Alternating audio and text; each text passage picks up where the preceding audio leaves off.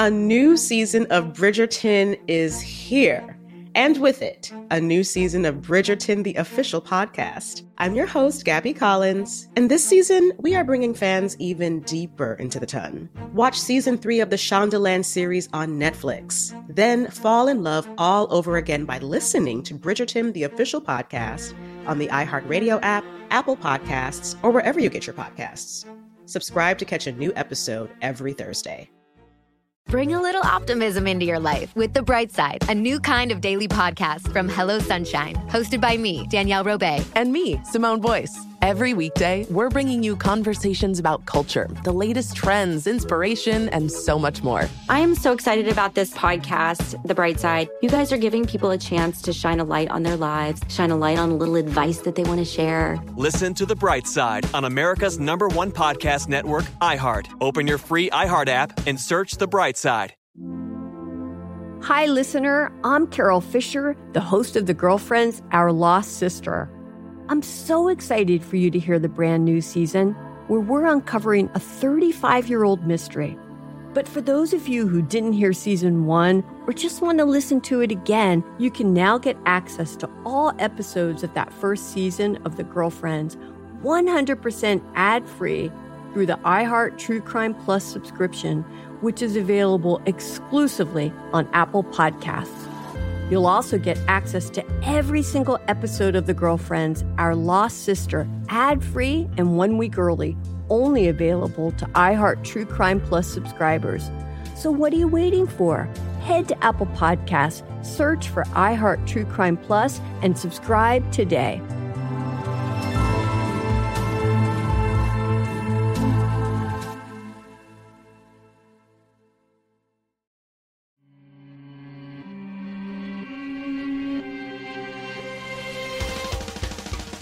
Welcome to Creature Feature, production of iHeartRadio. I'm your host of Mini Parasites, Katie Golden. I studied psychology and evolutionary biology, and today on the show, don't judge a book by its horrible jaws. We're talking about sharks, spiders, and other creepy crawlies that go bump in the night, and we're finding, oh, they have a sweet side. We'll get to know these nasty gnashers by a slightly different side of themselves. And we'll answer the age old question Can you hug a shark? Maybe not. I wouldn't do it. But, you know, could you? Joining me today to make friends and finfluence people is host of the podcast Lauer After Hours and Jort Center, Christy Yamaguchi Main. Hello, Katie. Thanks for having me again.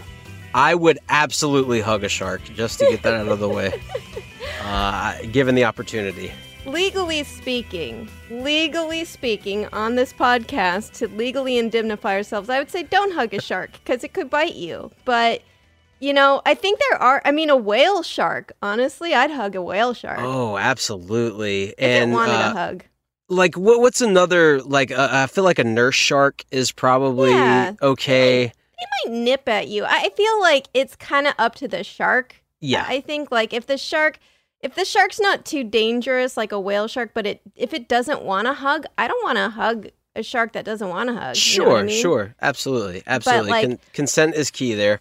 Uh, Yeah. And if the shark gives you permission to hug it, then sure. Right, give it a hug all day long. Right. But if a great white shark is saying like, "Come on, bring it on in here," then I would be a little hesitant because I'd Probably be wondering. a- Got like a bib with a little human thing on it, like a human icon on it, like a lobster bib Yes, with a human exactly. being on it. It's uh, it's it's it looks just like you you know going to eat at Long John Silver's or right. something. Got except like a fork and a knife, and he's licking his lips in a cartoonish fashion. He's like, "Come on, give me a hug, human." exactly, or or a baby shark. I will say, like I have not. oh I- yeah. I don't think I've ever hugged a shark before, but I've definitely, you know, pet a shark like a, a you would a cat or a dog or something at like the touch tank at an aquarium. Yeah. Uh, that's yeah, always very baby cool. sharks are some of the cutest little things in the world. They look like I don't know, they look like angry little kitties to me, but with fins.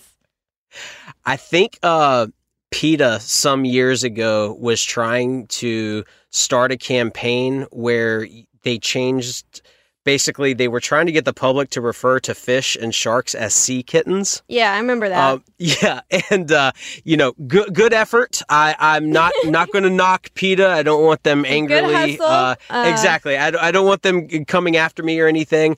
Um, but yeah, not all fish. Uh, I I think deserve to be compared to kittens, but definitely Yeah. some of them, and I think Yeah. sharks are are included in that. Have you ever seen a baby uh, salmon shark? They are No, Uh, I don't think absolutely so. adorable. They got big ol' eyes. They're super cute. Aw. oh my god. Okay. I have seen this picture before, but I did not. I thought it was like a baby great white or something. No, no, it's a baby salmon shark. Oh wow! Oh my god, that's adorable. Yeah, it looks it looks like a uh, like an anime version of a shark or something. Have you heard of? There's a there's a forum on Reddit called I think Tsundere Sharks. Have you Yes. seen that? Where Yes. they they turn the sharks into like anime characters that blush and and They're like biting the uh the ex- the hull of a boat and saying Yeah. "Notice me, senpai." yeah, exactly. I forgot Oh, about I that love it. completely. It's so it. good. It's so good. Yeah. And so in our imaginations, sharks are very cute. Of course, I, I don't necessarily advocate going up to a shark. I think most sharks just kind of want to be left alone by humans. And, and I'm joking about great white sharks, you know, wanting to eat humans. Typically, they just want to avoid us. In fact, there's that drone footage that shows a lot of sharks off the coast of California, more than we thought further inland uh, or, or closer to land. And it really demonstrates that these sharks, including great white sharks, just don't really want to have anything to do with humans. They they don't want to eat us necessarily. They just don't want to interact with us. We're not their typical diet, and they just kind of want to leave us alone and be left alone. But that doesn't mean that all sharks are just kind of loners. In fact, there are a lot of sharks that do love to have friends. Unfortunately, it's not us that they want to be friends with, but they do want to be friends with each other. They are not just soulless predators with black eyes like a doll's eyes. Uh, they recognize the power of friendship. It's so cute. That's adorable. So, new observations of multiple pe- species of sharks seems to indicate that they form long-term friendships with each other. What? So, yeah, a study tracking the movements of gray reef sharks in the ocean near Hawaii has found that they seem to prefer to spend time with specific individuals, which indicates some kind of sharky friendship. That's amazing. I had no idea that they like that they had the the I guess I don't want to knock the intelligence of a shark. I know creatures are intelligent in, in all sorts of different ways, but I didn't know that they had like the kind of brain capacity to really uh, recognize other shark friends long term. Yeah, no, I get it because you know I think about intelligent sea animals. I think of maybe whales and dolphins. Right, Uh, right. I don't think of a you know typically you don't think of a shark as being a, an intelligent animal. You think of it as sort of this like swimming kill machine. But exactly, exactly. but yeah, they they they have the capacity, they have the memory to recognize their friends for years, and they uh, have the emotional capacity to seek out that friendship. Now, there are some species of sharks, like great white sharks, who aren't that friendly with each other. They don't really form friendships in this way. It does, at least not our observations up to this point haven't really seemed to indicate that. Um, but yeah, gray reef sharks, uh, which are they're an intimidating looking shark. They're very sort of sharky looking shark. They grow up to be about six feet or two meters long. They're uh, fairly aggressive when it comes to other shark species. They'll defend their territory, uh, but they are very friendly with their own species. And the observed friendships between two individual sharks has been l- shown to last for years. Wow. The only reason we don't know how long it lasts is that the batteries on the shark tracking devices ran out. What? And yeah, so that's what I want in a friendship, one that lasts longer than a shark tracking device battery. What do you think? Like, so You think these sharks like uh, uh, do recreational activities with each other as well? Like, Yes. are they they hunt with each other? They uh, hang out. Like, okay, Yeah. are sharks is a group of sharks called a school, or is it something else for for sharks? You know, that's a fish. good question. I think it is school. So these these lifelong shark friends. I think Met in school, school. is perfectly good. Yeah. Okay, okay. So I'm I'm just trying to give a little backstory to these shark friendships. Yeah. Um, so they they met in school, become lifelong friends. They have similar interests. Um, and then human observers get real weird and put tags on them, uh, and they uh, outlast the the human batteries, the, the tags. That's incredible. Yeah, I just lo- that's so it's it's so poetic. It's like it's like you know you've got shark number one going like, man, I'm gonna be friends longer than this battery on this tag lasts. I think it's conceivable that these could be lifelong friendships. We just don't know because our dang batteries don't last as long as a shark's love for each other. That's beautiful. I It love is this so much. I love this so much. Now, gray reef sharks are those Atlantic or Pacific, or just kind of like all over? They, I think they're pretty cosmopolitan, meaning they're all over. Okay. But uh, Gotcha. I think, uh, yeah, they're they're in the Indo-Pacific. They can be, uh, they can go as far west as South Africa or Okay. as far east as the Easter Islands. So, so yeah, kind of in that that region. I, I something that I've I've learned recently is just how like like great whites in particular are literally all over the world. Like I don't think there's an ocean or there might be, but uh that great whites don't travel through. They swim such long distances and I wasn't sure if if that was unique to that species or if if a lot of other sharks did the same thing. Yeah, no, a lot of a lot of uh, sharks do do cover wide areas of territory. I mean, uh, the gray reef shark is one of these. Like, if you look at a map at their their territories, there, like you can see them off the coast of Australia, off the coast of India, off the coast of Africa, off the coast of like Pacific Islands. So, so Wow. yeah, they they have quite a quite a uh, wide range, and they they can travel pretty good distances. In fact, one of the things they love to do together is they surf together. They ride waves in groups, uh, especially with their friends, so they can relax and even get some sleep while traveling great distances together. What? So they're boogie boarding with each yeah, other. yeah. Yeah. That's amazing. They're just, I love this so much. They're just a bunch of bros surfing. it's so cool.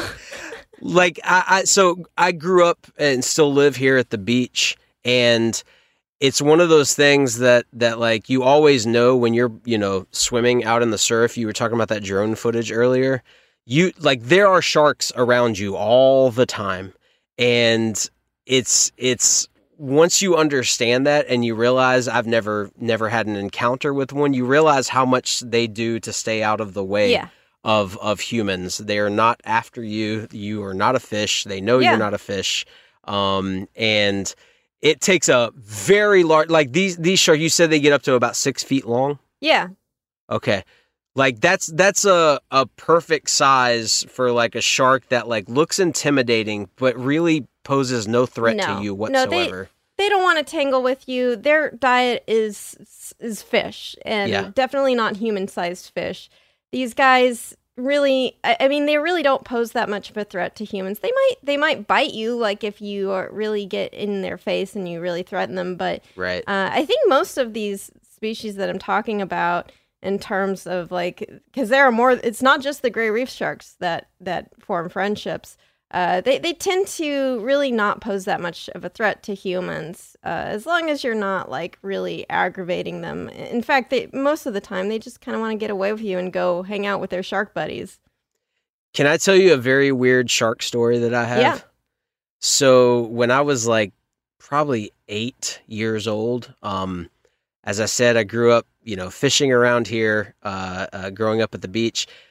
We went a couple miles out in the ocean, and my dad ended up landing a hammerhead shark. Oh, wow. and it was the scariest thing that I had ever experienced up to that point because this thing was probably about seven foot long, um, pro- maybe longer. Uh, and I don't know the exact species of hammerhead, but he landed it we went to clean it that night because we ate everything that we caught. We didn't do this for sport or anything. And I would never endorse anybody catching sharks now, Yeah. but this was No, like that- yeah, the the fear the fear of sharks as well as them being like in a lot of I guess dishes that are, are highly sought after makes them targets for for hunting. Yeah, people yeah. don't often don't have sympathy for them because they think of them as just these monsters, and they're they're not. They're you know, Jaws really painted a horrible picture of them, which is not for true. sure. Well, we we took that shark home, we cleaned it, but when we cleaned it or when my dad cleaned it rather, I was like I said, I was completely freaked out by this Yeah. thing thrashing around on the deck of this, you know, small Grady white boat. Um it had babies Oh, inside its stomach Oh, and which is very sad and uh, Yeah. not to bring down your listenership but uh we were fascinated by it we went and got alcohol and preserved these baby sharks oh wow, and like gave them uh, to our family members for like presents and stuff and i had a uh, uh basically an embalmed baby hammerhead shark Wow. in my room for the longest time that is really cool and sad, and I have to see it. is. You have to show it to I- me I- sometime. it deteriorated oh, long ago. This was like 25 years Ah, ago at this it. point. Yes. So it's it's long been, you know, we weren't professional, you know, scientists embalming these these uh specimen back then, but yeah, I had one for a the a very long time. So that's my weird shark story. Don't do that. Don't catch shark. Uh, if you hook one by accident, throw it back and pet it on the head first, if it Yeah. if it allows you, and then throw like, it back. say hi to your buddies for me, exactly, and then exactly, and then toss it back. hundred percent. In terms of threats to humans, so so the uh, gray reef shark is probably the the most aggressive of the sharks we're going to talk about. They they do they will attack humans. Like I said, they're they're pretty aggressive towards other shark species, and they defend their territory. And they'll do the same with with humans. And and they can do like uh serious.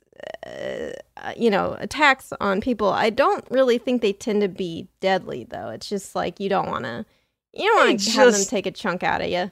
It's like a dog licking you. You know what I mean? That's like they're not true. they're just wanting pets. That's all it is. They just want a hug.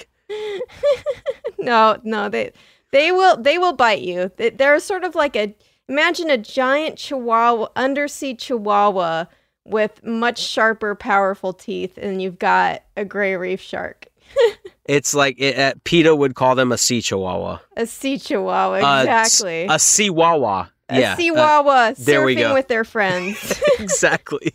Boogie boarding for some attention. That's it. But so that's gray reef sharks, but sand tiger sharks are another group of cuties who hold fins and make friends together. Well, okay, maybe they don't like hold fins, but they will huddle together with their friends. So sand tiger sharks are fairly big sharks that can grow over 10 feet or around 3 meters long. Uh, they were observed during their migration along the coast of the eastern US and appear to have complex social behavior and form friend groups. The groups tend to be sex based, with females hanging out with each other and males kind of hanging out with each other. So, like a middle school dance, Yes, you know, absolutely. where you have all the girls on one side and all the boys on one side. I don't know if that's the case anymore. Maybe the younger generations have fixed that sort of issue. But I know when I was in middle school, you would have like these two groups of scared kids where you had all the boys huddled together and all the girls huddled together. And sometimes you dare someone to go out and try to ask a boy for a dance. But it's, As uh, the uh, as the stepdad of of three boys that have uh, you know come up through middle school not too long ago, uh, it's still very awkward. Okay. It's it's a hundred percent still like that. I think. The kids have not solved that issue. no, not yet. no. We uh, uh, they they have to solve that before they solve like global warming and uh, all the ills that uh. I don't the know. I think that might be- I think them. that might be just a, a, a thing that lasts for time eternal, like when we're in robot bodies and we have the female and male robots, or probably we'll have all sorts of different uh, fluid genders of robots because we'll we'll have we'll become much more advanced have in our society. But then we'll we'll still it will still be like beep boop. This is awkward. yes, uh, we, we will we will have our utopia in the future, uh, except for that. that Except will for middle still school dances. 100%. we'll have completely advanced in our views on gender, except for middle school dances, Yep. where where we'll still find it very awkward. Uh, but yeah, so so sharks, you know, have very awkward middle school dances, but they the reason that they tend to make these sex-based groups is because the females are probably evading mating pressures when they don't want to mate, so they just Okay. avoid the dudes. Um, and when sand tigers do mate, they nibble at each other, which I guess is cute. It's a little weird. It's a it's a very good idea on the uh the lady sand tiger sharks. Uh uh you know it's a good idea. They've got the uh the right idea there. Yeah. Just just avoid the guys altogether. Yeah. It makes makes life simpler and uh and and less pressure filled and all that all that good stuff. Yeah, just just uh just have a girls' day out. Just you know, doing a feeding frenzy with the girls. You know? exactly. I I love doing a love feeding frenzy with the gals. they really are cuddling though. Like this Yeah. one's got its its lower it's it's got its lower jaw resting on the dorsal fin Yes. of another sand tiger shark. Yeah. It's so cute. Yeah, yeah. They they huddle together. They they basically do everything except hook their little fins together and and skip through a field of sea flowers. Of of seaweeds, right? yeah. Oh, that's But, yeah, these- adorable. These guys also, even though their teeth look really like you, you can see that picture of their teeth. They they look quite intimidating. They really don't like to attack humans. They they tend to keep their distance. They're not they're not very aggressive. Uh, obviously, with any shark, like you don't want to just like go up to a shark and if you're not like an expert and poke it on the nose because it might bite you because it's like, hey, get out of my face. Like you're not you're not my buddy. Exactly. Uh, but like, yeah, they they're they are much more gentle than they look, which I think is really sweet. Uh, and it, lemon sharks are another species of shark. They sound like they would be really cute little lemon shaped sharks, but they are actually really big and just sharky looking. So they uh, grow up to around 11 feet, around 3.5 meters long, and they are Wow. found in the western Atlantic. And they have very complex social lives. They like to form groups. Usually, their groups are based on similar age or size. Although sometimes young sharks like to hang out with the bigger sharks to learn from them. It's sort of like someone in middle school trying to hang out with the high schoolers, like, yeah, I'm one of you. uh, you want to see my Pokemans? Oh, we're not playing with Pokemans anymore. I'm sorry. I love is that so that that's how lemon sharks sound.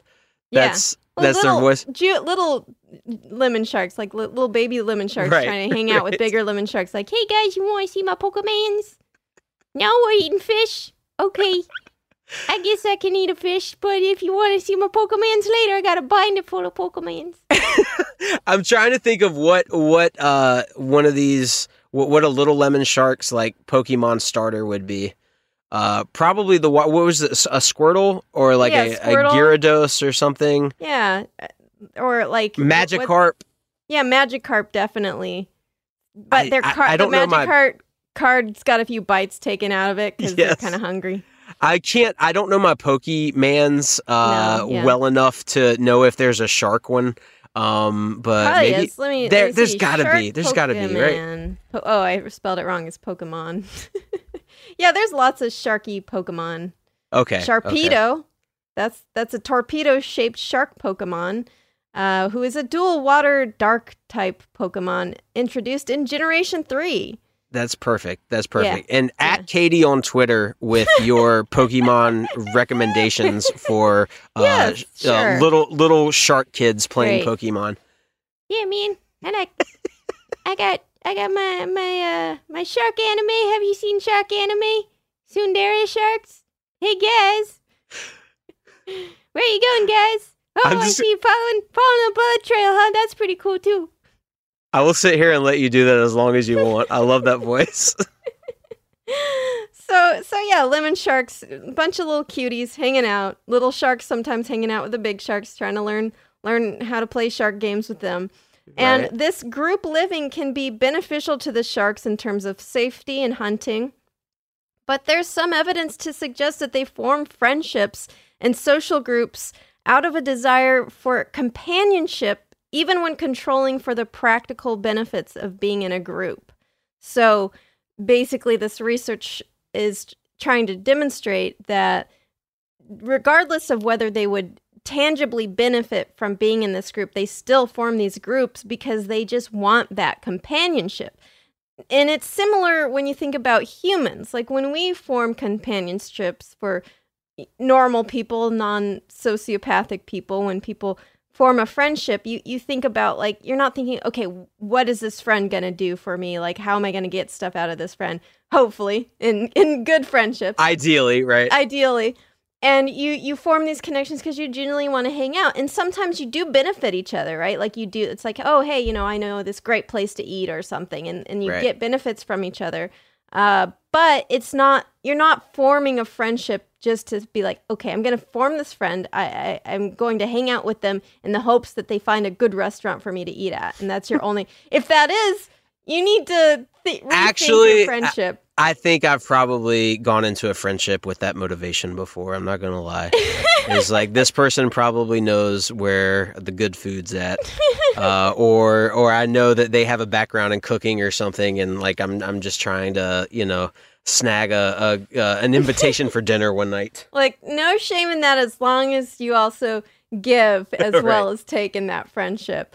But you but when we hang out with people and we form connections, it's an emotional thing. Like we Right. don't we don't necessarily think of all of this through, but we do end up benefiting and this is in our evolutionary history, we are motivated by emotion to hang out with each other and it does end up benefiting us in the long run in our evolutionary history, but we form these social groups not purely out of sort of a cold calculation, typically. And this is what these researchers are starting to think is the case with these sharks is that they are forming these groups not out of like some kind of shark calculation of like if I hang out with this group, there's more fish. It's like an emotional bond that they have that it's kind of like when you your cat you know your cat has an emotional bond with you of course they just want food out of you Right. but they actually do form an emotional bond with you Oh yeah, sure they're little they're little satanic demons i get that but they do they do have the capacity i think to have an emotional bond with you even though they are technically speaking just trying to get food out of you. It is i I think they have this genuine feeling. They want a companionship that, so they'll come up and want to get pets and stuff from you even when they're not hungry even when they don't need food. And it's the same thing with these sharks. They want companionship even when they don't it's like not not directly benefiting them in the long term evolutionarily speaking it does benefit them but it comes from this place of emotional desire potentially which if that's the case this is really revolutionizing our understanding of sharks because we don't think of them as being emotional as as being able to have feelings you know it's like they've got black eyes like a doll's eyes So yeah, I mean, just the name shark is synonymous with like a person that is cold and calculating Yes. and and you know doesn't show emotion and is kind of I mean just kind of a, a bad person, you know, Yeah. unless unless you're thinking of like a pool shark, but even then they're like coming in to take your money and that's Right. it, and you know, uh, so yeah, it's it's uh, there's no reason that we should have that preconceived notion about these animals, but you know, because of human language and us needing analogies for things all the time, we we uh, um, wrongfully give people names of animals when they don't necessarily represent that animal whatsoever. Yeah, exactly. And I think, especially with sea animals, marine animals, uh, we they've evolved so separately from us. Not, I'm not talking about marine mammals because obviously we share an evolutionary history with them, but marine, other marine animals like sharks, fish, uh, you know, cephalopods like squid and octopuses. Which again, we've we've learned that octopuses and have potentially very complex emotions and, and intelligence. Uh, but they don't have, we don't see, their body signals are so different from any mammal. Like we can kind of read the mood of a dog. We've co evolved with a dog. We can kind of intuitively understand what mood a dog is in. We can even read the mood of something that we haven't maybe co evolved with as much. If you see like a, a, a lion or something, you can kind of get a sense of the lion, what the lion is feeling. Maybe maybe not always accurately, but but we can read their expressions somewhat. a shark they're unreadable to us. Yeah, They yeah. they're so alien that looking at a shark face, they don't have expressions. They don't really have facial expressions that we can read. They, their body expressions are inscrutable. So we kind of just assume, I guess, that they don't have emotions when of course that's probably not true. They probably do have an emotional life. Especially I, I think carnivores, uh, predators are often more intelligent because they have to be. They they have to have some intelligence to hunt. Hunting is difficult. So I think it would be surprising if one of these main predators of the ocean is not intelligent and doesn't have any emotional intelligence. I think that would be much more strange than than something that has to hunt and and and you know have this complex behavior just like being an empty kind of like soulless robot that that Right. doesn't make any sense. Yeah, absolutely. I uh from now on I'm going anytime I see a shark wag its tail, uh wag its tail fin, I'm just gonna assume it's happy. Just like a Yeah. dog. Just like I would a dog. I'm gonna extend that uh, you know, credit to the shark that it's in a good mood and it wants a hug from me. This podcast obsessed. is not responsible for loss of limbs encountered during the assumption that you should rub the belly of a shark even if it looks super cute. I want to rub the belly of a shark so bad. uh, also, like the the lemon shark, you're right. Like the the names for these creatures do so much heavy lifting as far as our preconceived notion because these things are massive.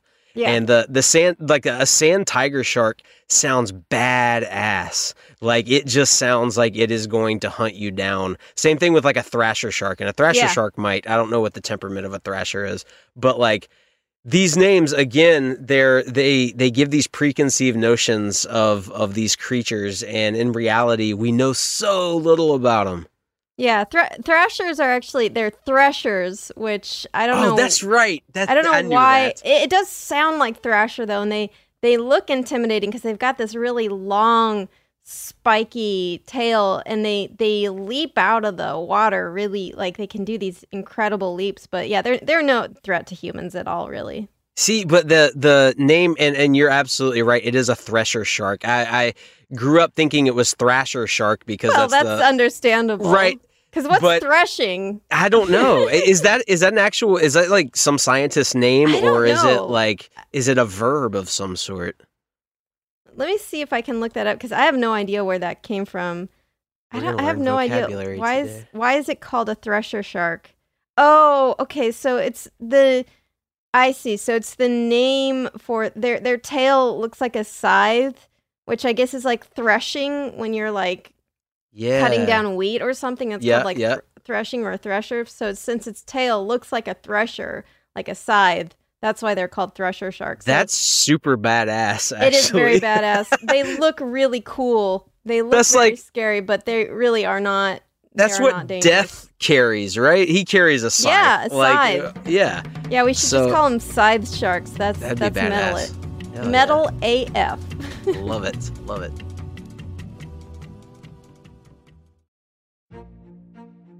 A new season of Bridgerton is here. And with it, a new season of Bridgerton, the official podcast. I'm your host, Gabrielle Collins, and this season, we are bringing fans even deeper into the ton. Colin Bridgerton has returned from his travels abroad. Is betrothal written in the stars for the eligible bachelor? Meanwhile, the ton is reverberating with speculation of who holds Lady Whistledown's pen. We're discussing it all.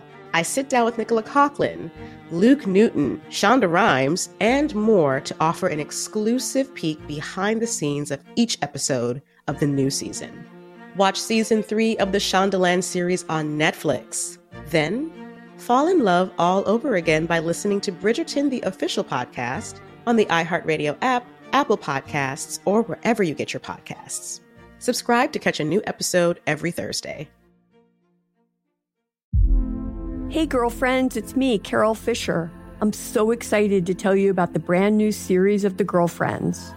In season one, we told you about the murder of Gail Katz at the hands of my ex boyfriend Bob. At one point, a woman's torso washed up on Staten Island and was misidentified as Gail. She spent nine years in Gail's grave, and then she just disappeared. it's almost like it's become this moral obligation to find her. And that's what we're going to do find this missing girlfriend and tell her story. With the help of some of your favorite girlfriends from season one, like my producer Anna. Oh my God. My friend Dr. Mindy Shapiro. Hi, it's Dr. Shapiro, and I'd like to speak with the deputy medical examiner. And of course, Gail's sister, Elaine Katz. Having no closure, it kills you. Join us as we try to solve a 35 year old cold case. It's not going to be easy, but it's going to be one hell of a ride. what? I can't believe this. Listen to season two of The Girlfriends, Our Lost Sister on the iHeartRadio app, Apple Podcasts, or wherever you get your podcasts. Hey there, I'm Dr. Maya Shankar, and I'm a scientist who studies human behavior. Many of us have experienced a moment in our lives that changes everything. A moment that instantly divides our life into a before and an after. On my podcast, A Slight Change of Plans, I talk to people about navigating these very moments. The last couple of years has been the hardest season of our marriage for sure. I'm surprised our marriage survived it. I think we both are. I think we both were barely holding on. Mm. Nothing compares to how hard this is. Their stories are full of candor, awe, and hard won wisdom. And you'll hear from scientists who teach us how we can be more resilient in the face of change. True behavior change is really identity change. Every action you take is a vote for the type of person you wish to become. Listen to A Slight Change of Plans on the iHeartRadio app, Apple Podcasts, or wherever you get your podcasts.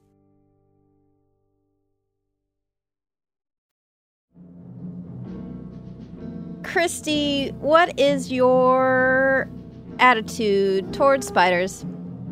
Love them. Absolutely love them. I love all critters for the most part, uh, except for like the giant cockroaches that we have here in southeastern North Carolina that are like this big. Yeah. No yeah. lie. Um, those get a little annoying, especially when they fly right at your face. Yeah. Uh, when you're yeah. like on the back porch. But when it comes to spiders, I will not kill a spider. I will let them live in my house. I always trap them and then rehome them outside um, because they're they're little spider bros. They're just trying to keep my house Yeah. insect free. You know.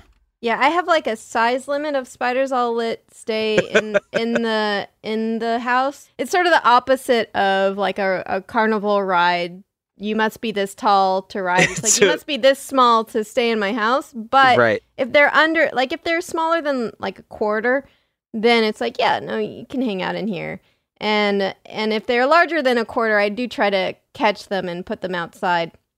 I have once instinctively like stomped on a spider that was larger Oh than a quarter. no! And I felt so bad. I was like, "Oh no, I'm sorry," but it was dead. Oops. I man, I'm gonna.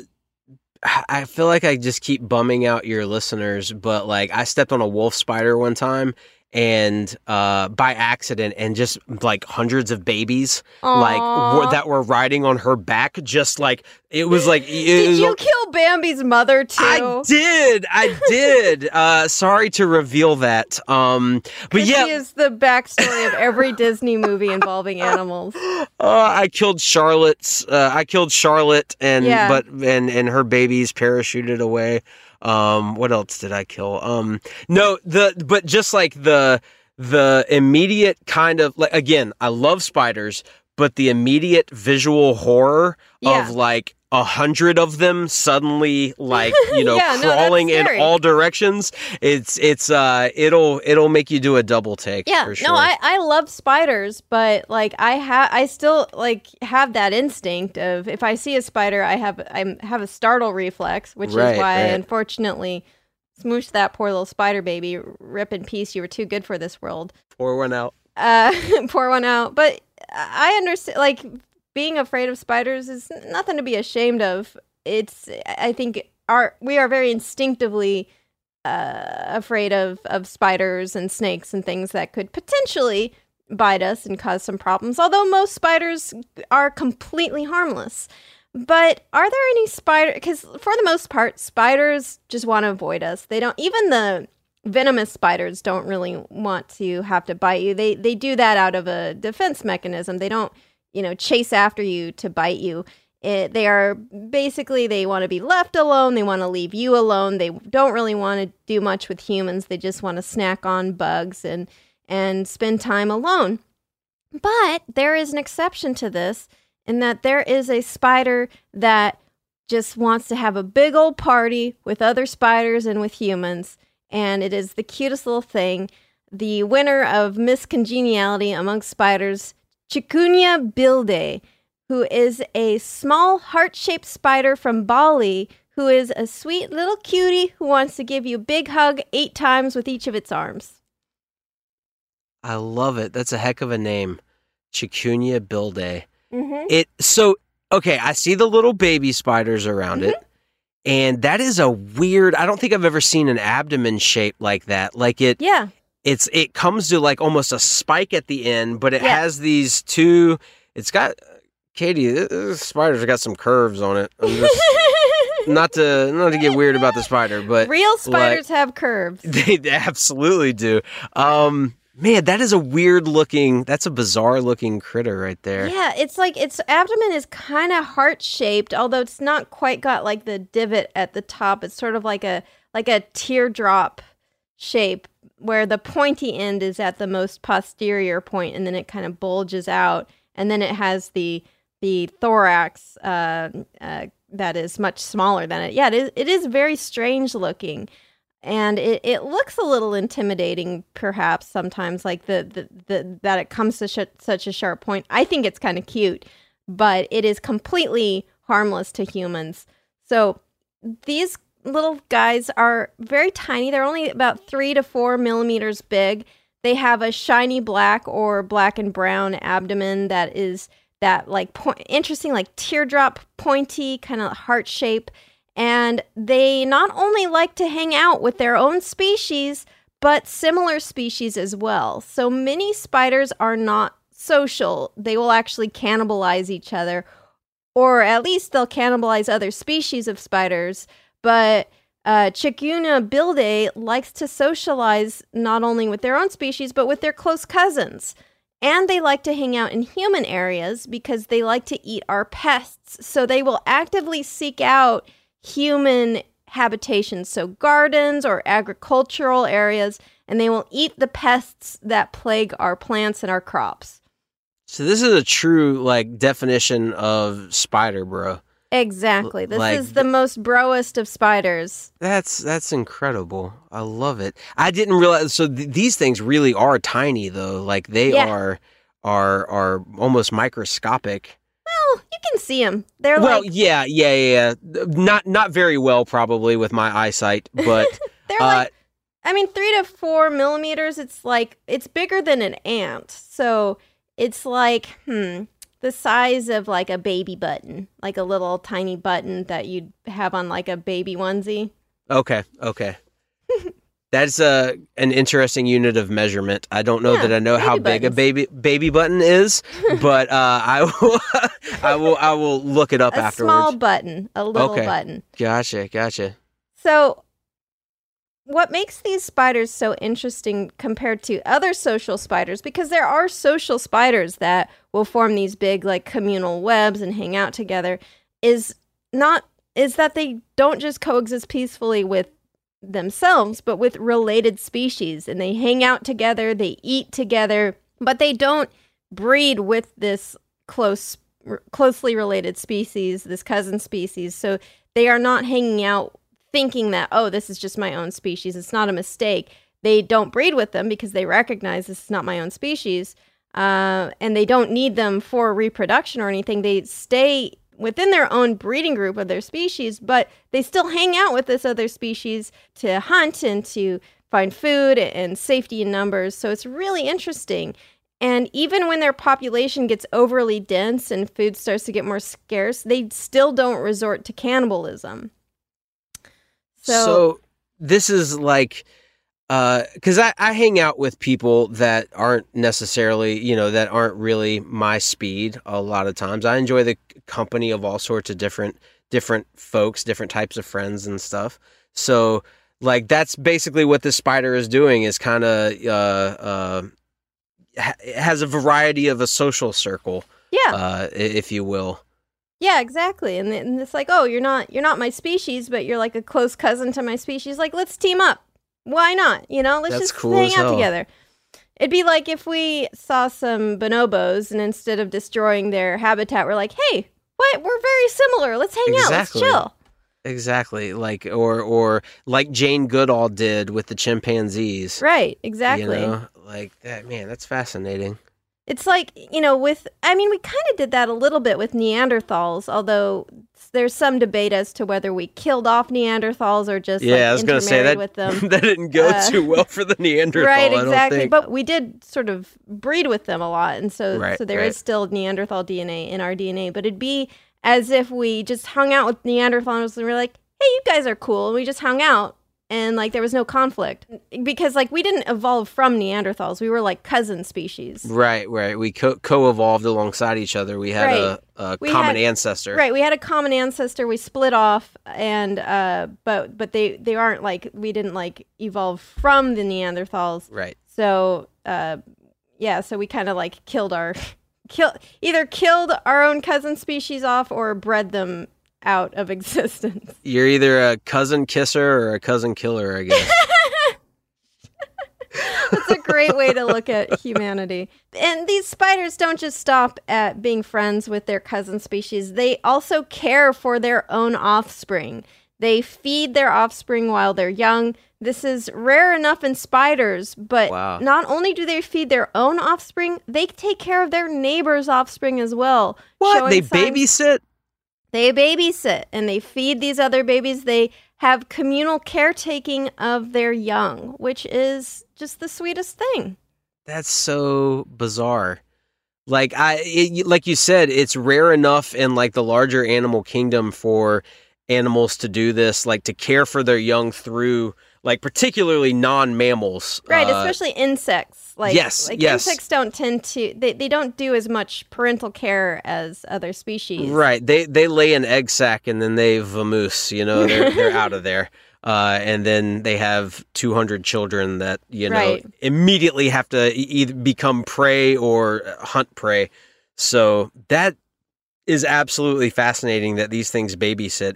And so, like, is it because you know, like with the shark things, uh, or with the with the shark population, they they might have complex emotions that we just can't comprehend.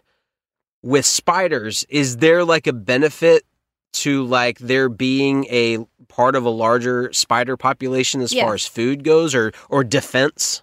Absolutely, yeah. No, they are definitely benefiting from forming a, a communal area because they're. It's probably easier to get prey because they can find an area and team up against against this prey. And like if they if they can't find food for their offspring, a neighbor maybe could find food for their offspring, and they can build a web together. So like they can have a, a bigger web that can catch more things. Also, by being together, they uh, are safer, you know, safety in numbers, and they can fend off uh, other spiders more easily, some something that may not be as friendly. So there's definitely tangible benefits to them being in this group together. Whether this is coming from a place of emotion, like I we were talking about earlier with like sharks and with humans, we do have tangible benefits by forming uh, community and and form forming friendships, but we do it out of emotion.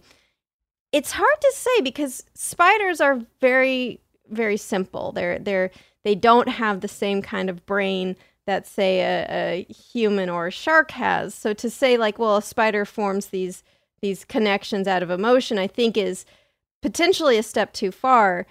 I, I just it's hard to it's impossible to know exactly what goes on in a spider's teeny tiny little brain.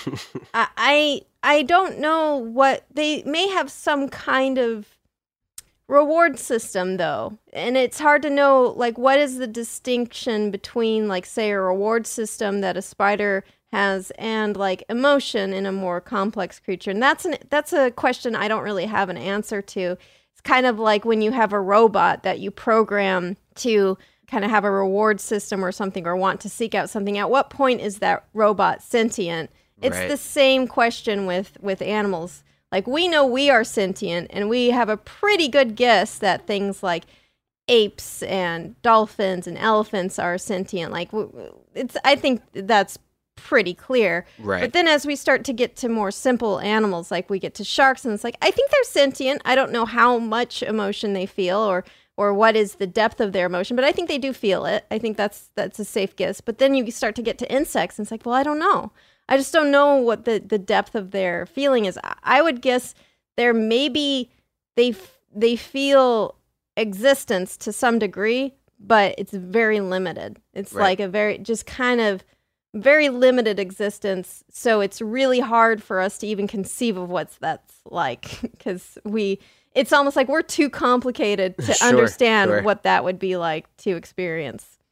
it's like you know uh, man's uh, comparison of us to a being that would could be considered a god you know Right. an omnipotent omnipresent it's it's the same equivalent as a cockroach to us you know as far as like the complexity level Yeah. goes you know Yeah. not that one is more important than the other but just the, the level of complexity there is is something that the cockroach cannot comprehend just like we could not comprehend Yeah. uh, a being uh, that powerful. Well, I'm going to uh, just assume that these spiders are having barbecues and cookouts with each other, Little and fly kebabs. Exactly, it's the same thing as like inviting your neighbors over for a cookout. Everybody brings a dish, you know. That way, like one person is not supplying all the food. It makes things easier. Um, you know, you know, basically like a potluck kind of Yeah. thing situation going on and they're having a good time they probably listen to music of some sort that we can't Yeah. comprehend because we're not spiders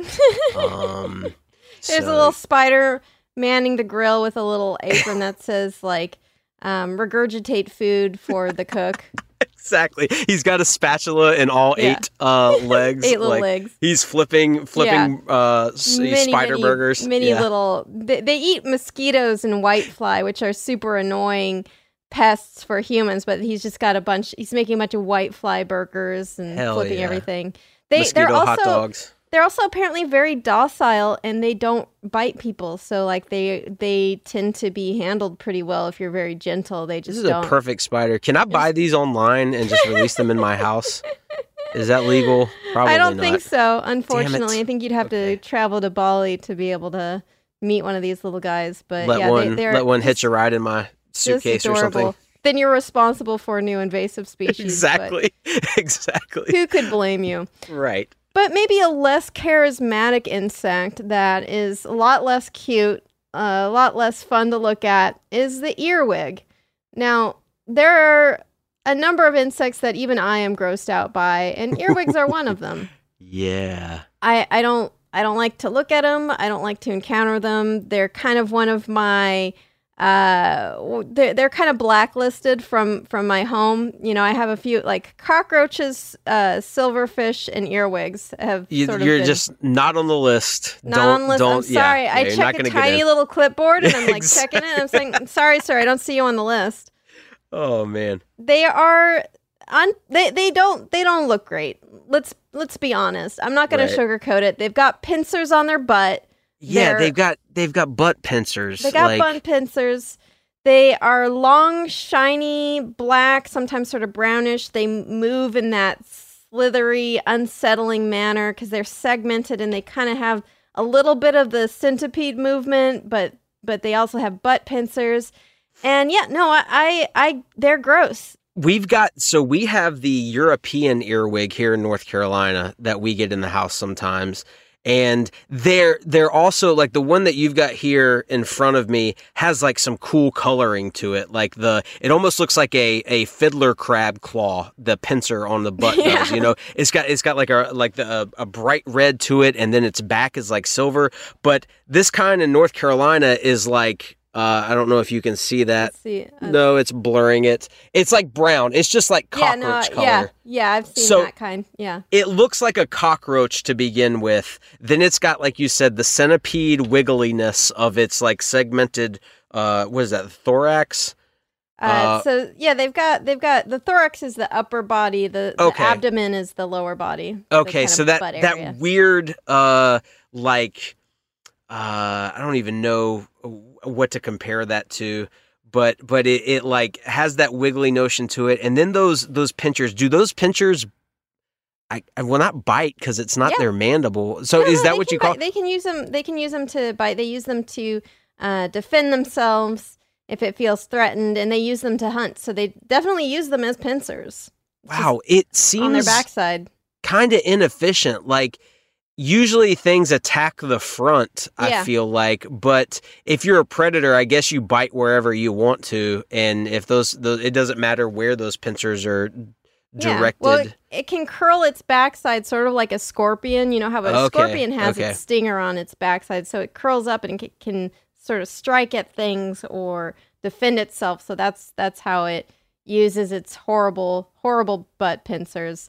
and yeah, they they the, the that picture that you're looking at is actually a Saint Helena ear- earwig of the Western Ghats. It's a I think one of the coolest looking ones. It also looks like it crawled right out of hell because it's got those bright, bright uh, red pincers, a black abdomen, and then a silver thorax. It super metal looking, very, very uh, intimidating. But if you see those pincers, it's actually kind of a good sign if you're worried about them being parasites because any earwig that has pincers is not a parasite. Uh, They can bite you, Hmm. and they will if they feel threatened, but they Sure. they aren't. They are, will only do it in self defense. They do not crawl in your ear and lay eggs in your brain. That's a myth. They, despite being called earwigs, they really don't want to have anything to do with your ears. The only That's time they would go in your ear would be by on accident, just Right. like not realizing. And so they they if they've got pincers, they're not parasites. There are some species of earwigs who are parasites, not on humans, but actually on bats. But they do not have the butt pincers. They actually just look like weird large ants. Uh, they they kind of look like a between like a Jerusalem cricket and an ant. so that's a that's an earwig I'm looking at right above Yes, it. A species Wow. of earwig. Yeah. Okay. okay. I would have never guessed that. No, you wouldn't have. They don't have the look. They don't look like they don't look creepy in the sense that earwigs do, but those Right. are actually creepier because they are parasites. We don't have anything to fear from them, but they they do feed on bats, which I think is sad cuz leave the bats alone. We love bats. Seriously, I love bats so much. Despite earwigs, the one the non-parasitic earwigs with the devil's tongs coming out of their butts, they Devil's Tongs is Yeah. such a good name for that. the Devil's Tongs. that Devil's sounds like a yeah. That's great. it's true they might bite you if you handle them, but they just think that you're trying to kill them and they're probably not wrong. So, you know, self defense. And other than their bad reputation, they're actually pretty sweet. They're amazing and loving mothers.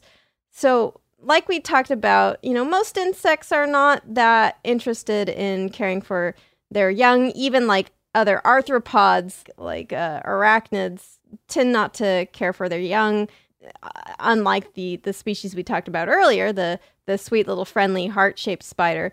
Um, but yeah, a lot of a lot of insects, a lot of arthropods don't don't take care of their young. Now, uh, there are examples of arthropods who who do take care of their young. The the heart shaped spider being one of them that we talked about earlier. Scorpions famously carry their young on their back, and uh, some insects do as well, including the earwig, and they tend to be very, very caring mothers. So, earwig mothers are very dedicated to their young. Mom of the Year award. They will fast for months, not eating just so they can look after their nest. They will constantly clean their eggs. Wow. And if they detect pathogens in their environment, they will clean their eggs more often and be m- even more vigilant around their nests. So if they're chased away by a predator and they detect that there's pathogens, they will run back to their nest as soon as possible to start cleaning their eggs again because they do not want their eggs to become infected.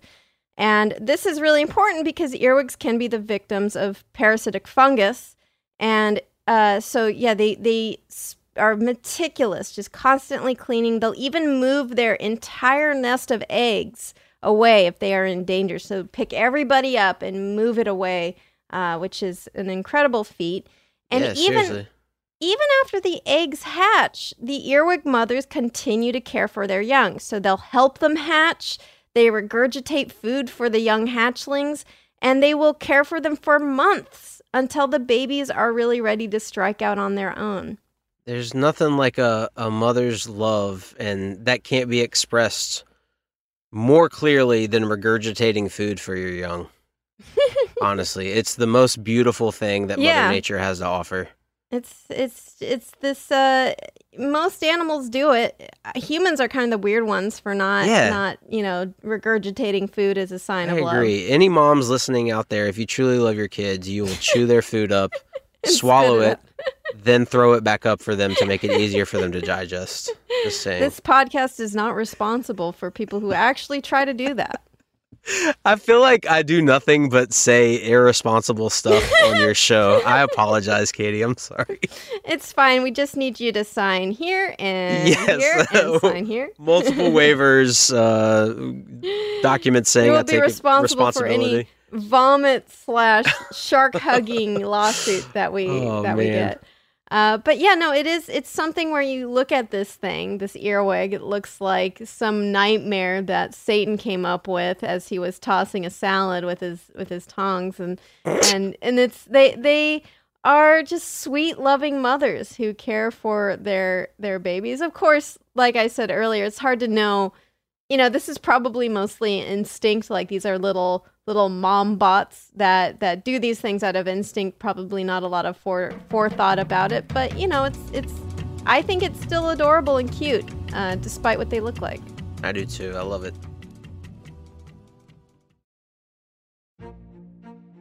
A new season of Bridgerton is here. And with it, a new season of Bridgerton, the official podcast. I'm your host, Gabrielle Collins, and this season, we are bringing fans even deeper into the ton. Colin Bridgerton has returned from his travels abroad. Is betrothal written in the stars for the eligible bachelor? Meanwhile, the ton is reverberating with speculation of who holds Lady Whistledown's pen. We're discussing it all. I sit down with Nicola Coughlan, Luke Newton, Shonda Rhimes, and more to offer an exclusive peek behind the scenes of each episode of the new season. Watch season three of the Shondaland series on Netflix. Then, fall in love all over again by listening to Bridgerton, the official podcast, on the iHeartRadio app, Apple Podcasts, or wherever you get your podcasts. Subscribe to catch a new episode every Thursday. Hey, girlfriends, it's me, Carol Fisher. I'm so excited to tell you about the brand new series of The Girlfriends. In season one, we told you about the murder of Gail Katz at the hands of my ex boyfriend Bob. At one point, a woman's torso washed up on Staten Island and was misidentified as Gail. She spent nine years in Gail's grave, and then she just disappeared. It's almost like it's become this moral obligation to find her. And that's what we're going to do find this missing girlfriend and tell her story. With the help of some of your favorite girlfriends from season one, like my producer Anna. Oh my God. My friend Dr. Mindy Shapiro. Hi, it's Dr. Shapiro, and I'd like to speak with the deputy medical examiner. And of course, Gail's sister Elaine Katz. Having no closure, it kills you. Join us as we try to solve a 35 year old cold case. It's not going to be easy, but it's going to be one hell of a ride. what? I can't believe this. Listen to season two of The Girlfriends, Our Lost Sister on the iHeartRadio app, Apple Podcasts, or wherever you get your podcasts. Hey there, I'm Dr. Maya Shankar, and I'm a scientist who studies human behavior. Many of us have experienced a moment in our lives that changes everything. A moment that instantly divides our life into a before and an after. On my podcast, A Slight Change of Plans, I talk to people about navigating these very moments.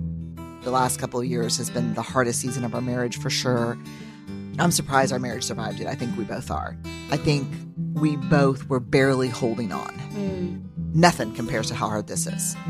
Their stories are full of candor, awe, and hard won wisdom. And you'll hear from scientists who teach us how we can be more resilient in the face of change. True behavior change is really identity change.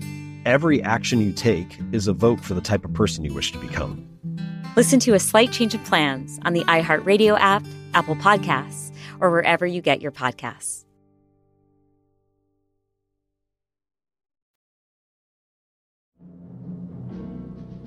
So, you mentioned earlier, Christy, that you love bats. I do absolutely love bats. Um, I uh, grew up just seeing them around my house all the time. You know, like playing basketball in the street at night, and uh, you could you could basically throw rocks up uh, at the street light and they would swoop down after the rocks and it was just a cool thing to see we never harmed them or anything i don't have any sad stories Great. regarding bats nothing like that uh, but they're absolutely adorable they're so much cuter than people give them credit for and again and i think obviously this is the theme of your episode like bats have such a bad reputation. Uh, you know, I don't know if it's because of Dracula or the whole like spooky aspect of them around Halloween, but they they get a bum rap, and Yeah. they they shouldn't. They absolutely should not. Yeah, and we talked about this on our episode of, it, called uh, "The Origin on the Origin of Feces," where we had we had uh, Rodrigo Medellin, who is a, a professor of bat ecology at the University of Mexico, and he's known as the Batman of Mexico because he's done so much for the conservation of long-nosed bats. And that that's a if you love bats, please listen to that episode. It's a great interview. He's a wonderful, fascinating guy, and and we talk about like he loves bats and he wants to uh, talk about like the, the the benefits of bats to humanity and how they they truly get an undeserved reputation. And I think uh, one of the species of bats who kind of get gets like the worst reputation of the bats is the vampire bats. And you know, despite being only there, there's uh, over a thousand species of bats. Only three species of bats are vampire bats that that actually drink blood, and everyone, for whatever reason, this is the most sensational kind of thing. People have this idea that most bats drink blood. The majority of bats do not drink blood. Most of them are frugivores, meaning they'll eat fruit, insectivores, they'll eat in- insects. And there are a few species that are carnivores, those are more rare, but none of them are a danger to humans, uh, other than you know the the rare cases of rabies and so on. But the the vampire bats themselves, I think, really get an undeserved bad reputation. And uh, you know, we've we've talked about them a little bit on the show before. The fact that vampire bats really don't tend to drink human blood. There's only one species that has been found to drink human blood. This is the hairy legged vampire bat of South and Central America and Southern Mexico. And they're absolutely adorable. It's they, to me they look like just like like Stitch from Lilo and Stitch. Uh, yeah, that's exactly what it looks like. Actually, they're they're so cute. They got these big eyes. They got this cute little cute little smile. They they're furry. They've got little earsies. I would absolutely let this bat drink my blood if I knew there was if if this bat has like he got his, his rabies test and, and he's right. fine. Like you can absolutely have some of my butt blood, you little sweetie. Look at you, I would- so cute. I would. I, I feel the exact same way. He's adorable, and these things, these, these these vampire bats are tiny too, right? Yeah. They're they're little guys. Yeah, little tiny guys. They they just fit in in your hand, like in the palm of your hand. They're not, and they when they drink blood, even when it's on, like th- these guys, the hairy-legged vampire bat tend to drink blood from birds, like chickens. Um, most vampire bats will tend to uh, drink blood from cattle, like cows or pigs. Right, right. Uh, and they just drink a little bit of blood. They do. They never suck their prey dry. That's a total myth. They don't kill their prey. The only time their prey dies is during the inadvertent transmission of something like rabies, which Right. is pretty. It's still pretty rare. It's like people think that most bats have rabies. That's not true. The majority of bats do not have rabies. It's just that the ones who do, you might there's sort of a um, confirmation bias because if there's a sick bat that you find on the ground, kind of struggling, and and who lets you pick it up, like that's more likely to have rabies than your average bat because it's sick. Sure. Um, So I still do not advocate, you know, you still be very careful around bats. Don't just pick up a random bat, bat you find on the ground. Not a good idea. But most bats do not have rabies. They're not just a bunch of, you know, disease things flying around. Uh, but and the same goes for vampire bats. So they, they don't kill animals by drinking their blood.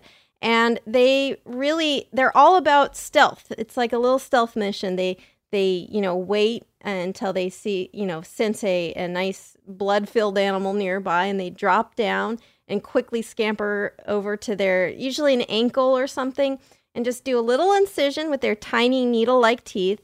And they, they actually have really fascinating noses that have these little divots that can detect blood flow. So they find the, they'd be great doctor's assistants to help them find a vein to to do an infusion because they have these amazing little little detection organs, but they they find where they can get a good blood flow, do a little incision, and just sip a little bit of blood. And it really, it's not, especially when it's like something like a pig or a or a, a cow. Like they're they're not going to hurt the, them by drinking their blood. They're not taking enough blood. The animals really, don't yeah. even notice, probably. Yeah, yeah. Most of the time, like it might be kind of irritating sometimes, but that's probably probably the the worst. It's like a bug bite. Yeah, Exactly. So they're really not scary at all. In fact, they're very sweet and they will, in terms of bat society, they are very caring about each other and they will share their food with their friends. So bats make friends too, just like sharks, just like people. They will form companionships with specific other bats. And so uh, bats in general have very rapid metabolisms, especially vampire bats, and going without a meal for too long can kill them. So it only takes three nights of missing meals for a vampire bat to die of starvation. Oh no! Yeah. Oh, so that's, that's the saddest thing I've ever heard. Well, don't be sad for too long because bats will help out a neighbor in need. Bats will share food with other bats. If there's a bat who's hungry, one of their friends will regurgitate a bit of their blood meal for the needy bat. And then in the future, this bat will reciprocate, feeding other friends that need food and will help them out in hard times. They'll pay it forward. They'll pay it forward. They have a bat social safety net. They're more that's, advanced than the US. I was about to say that's that's more than can be said for most of the 50 states uh, yeah. and our federal government for the most part. they part. don't even make the bats like sign up for food stamps There's like, no means testing. It's just no like testings. there's no shaming. There's no if you're hungry. No, yeah. Yeah, eat. Just just come and get a little bit of blood vom. You know, a That's bit of blood amazing. That's amazing. Do do these bats? I meant to ask you when when they do the little incision. Is there anything in their saliva that's like kind of a coagulation agent, like an anticoagulant? Uh, or that's think... well. I didn't know like like yeah, an anticoagulant. I guess that would be the the term that I'm I'm thinking of. Yeah, they, they have an anticoagulant. I don't think they have anything that like numbs the area, but okay, they do have okay. an anticoagulant that makes the uh, blood flow a little easier. These things are so highly evolved. Yes. They're so so incredible. Yeah, they're they're it's it, it is pretty amazing too that that they have their little noses have these tiny pores that they can detect heat coming from veins so they can get uh, blood flow pretty easily so that they can you know so they're not eh, they are surgical. They're like little little tiny blood sucking doctors. That's amazing. And and so uh in a lot of species of animals like parents will often regurgitate food for their offspring. And in eusocial insects like bees and ants they will regurgitate food for adults but it's within this colony of like sisters of relatives Right. But it's extremely unusual in the animal kingdom for unrelated adults who are not interested in mating with each other to regurgitate food for each other purely out of a sort of like friendship bonding thing. That is that's rare. That is quite rare. And they uh, will form these these close friendships with each other. And researchers have studied these vampire bats, and they they've found that they form these bonds by they they take it slow. They like to take it slow and build up trust over time. So it's not not just like this unthinking like I will feed you and then you feed me and then we're good. Capiche? Like they Right. will slowly build up trust over time. So they'll start off with smaller gestures. Maybe they'll do a little bit of grooming. They'll like, you know, check for parasites on- each other and they'll groom each other. And then and then after they've done some grooming, gotten to know each other, then maybe they'll share a little bit of a blood meal with their new friend. And then A first a first date kind of right, a first date. deal. But Yeah. it's it can what's so incredible is this can be completely platonic. They can have no interest in mating and it can be purely just a friendship where, you know, where you just regurgitate blood for your friends and and Yeah, that's- exactly. you know? Everybody, you know, that's that's a normal thing to do. Uh, when your friend needs some regurgitated blood and you've Right. got some to spare, Right, then exactly. hundred percent, Yeah. hook it up.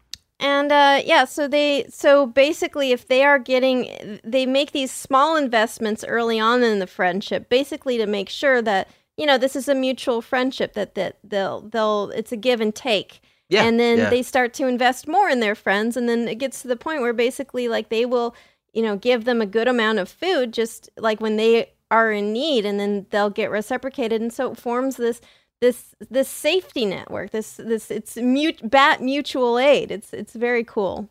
That's that's that's amazing.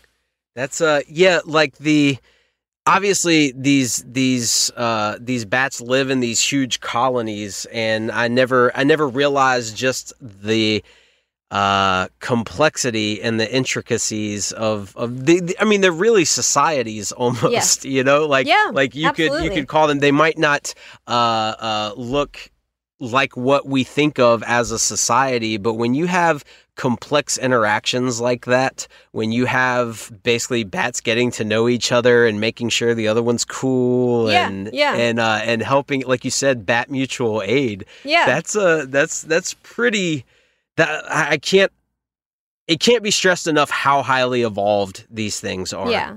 And th- and it's not just vampire bats. There are lots of different species of bats. Of course, it depends on the species. There's some course. species that are more solitary, but but a lot of species of bats will form these big groups and they all they all huddle together in in caves or in trees and they and they form these like big communes and they are of of a lot of these species of like communal animals they're very like pacifist with each other there aren't really that there's not that much conflict they're very chill low drama animals Well, when you're that cute, like you can't you can't get mad at that face. Look at the little baby. I, I so included one of my favorite pictures of a vampire bat. It's a, uh, I think this is a white white winged vampire bat. It's it, it's absolutely. It's just got a little smile.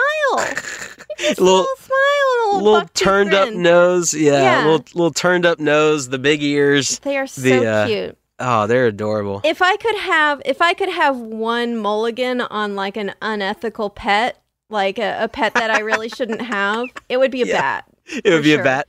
Yeah, I- absolutely.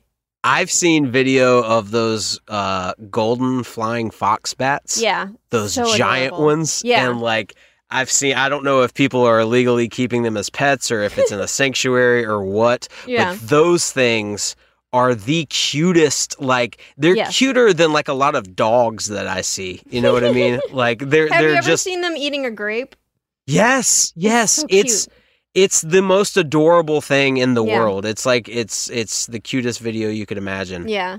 But they're huge too. I don't Yeah. understand the the physics and the aerodynamics. Yeah, Yeah. they're they're They're they're, as big as small dogs basically. well, they have they- they're well, uh, they're little. Their actual bodies minus their wings is going to be smaller than a Right, dog. right, right, right. Smaller, smaller than the smallest dog. It's it's going to be. Uh, their wingspan though is gigantic because in order to hoist up, like even even something that's like bigger, they're like a little. Their their actual body size is maybe a little bigger than a rat, um, like a large rat.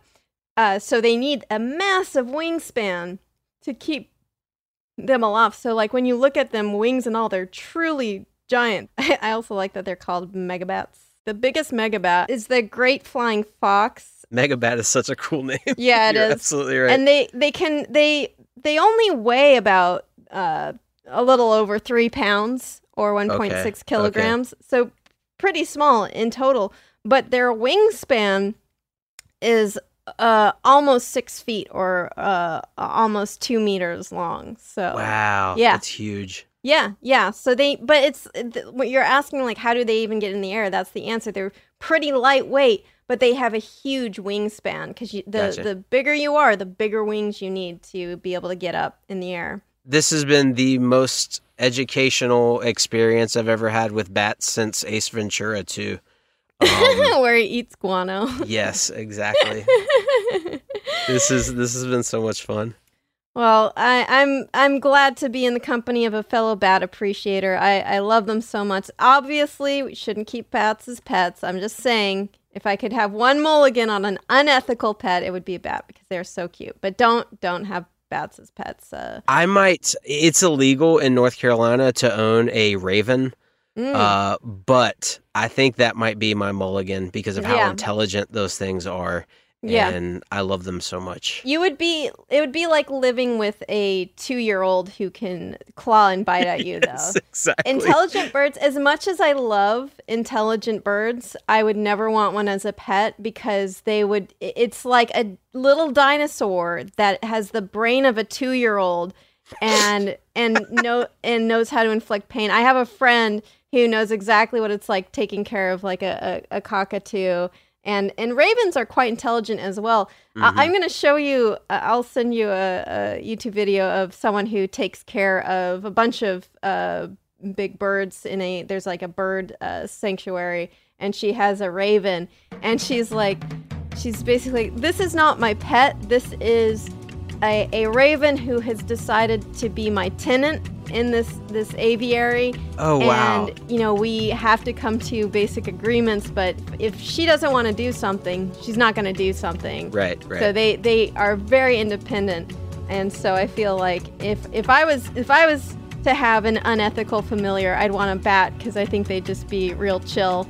I'd Yeah, probably need yeah. more than one bat though, because I wouldn't want to isolate them from from their companion. I yeah, just you, like you have to have bat friends. I but that just, like, that's live in a cave with a bunch of bats. yeah, that that's under the same mulligan though. Like Under the same that- mulligan, yeah. Exactly. You don't need a bunch of individual mulligans for that. Like the, right, the right. one mulligan a, a flock of bats, exactly, exactly. and I'd let them all drink my blood, and I'd probably pass out.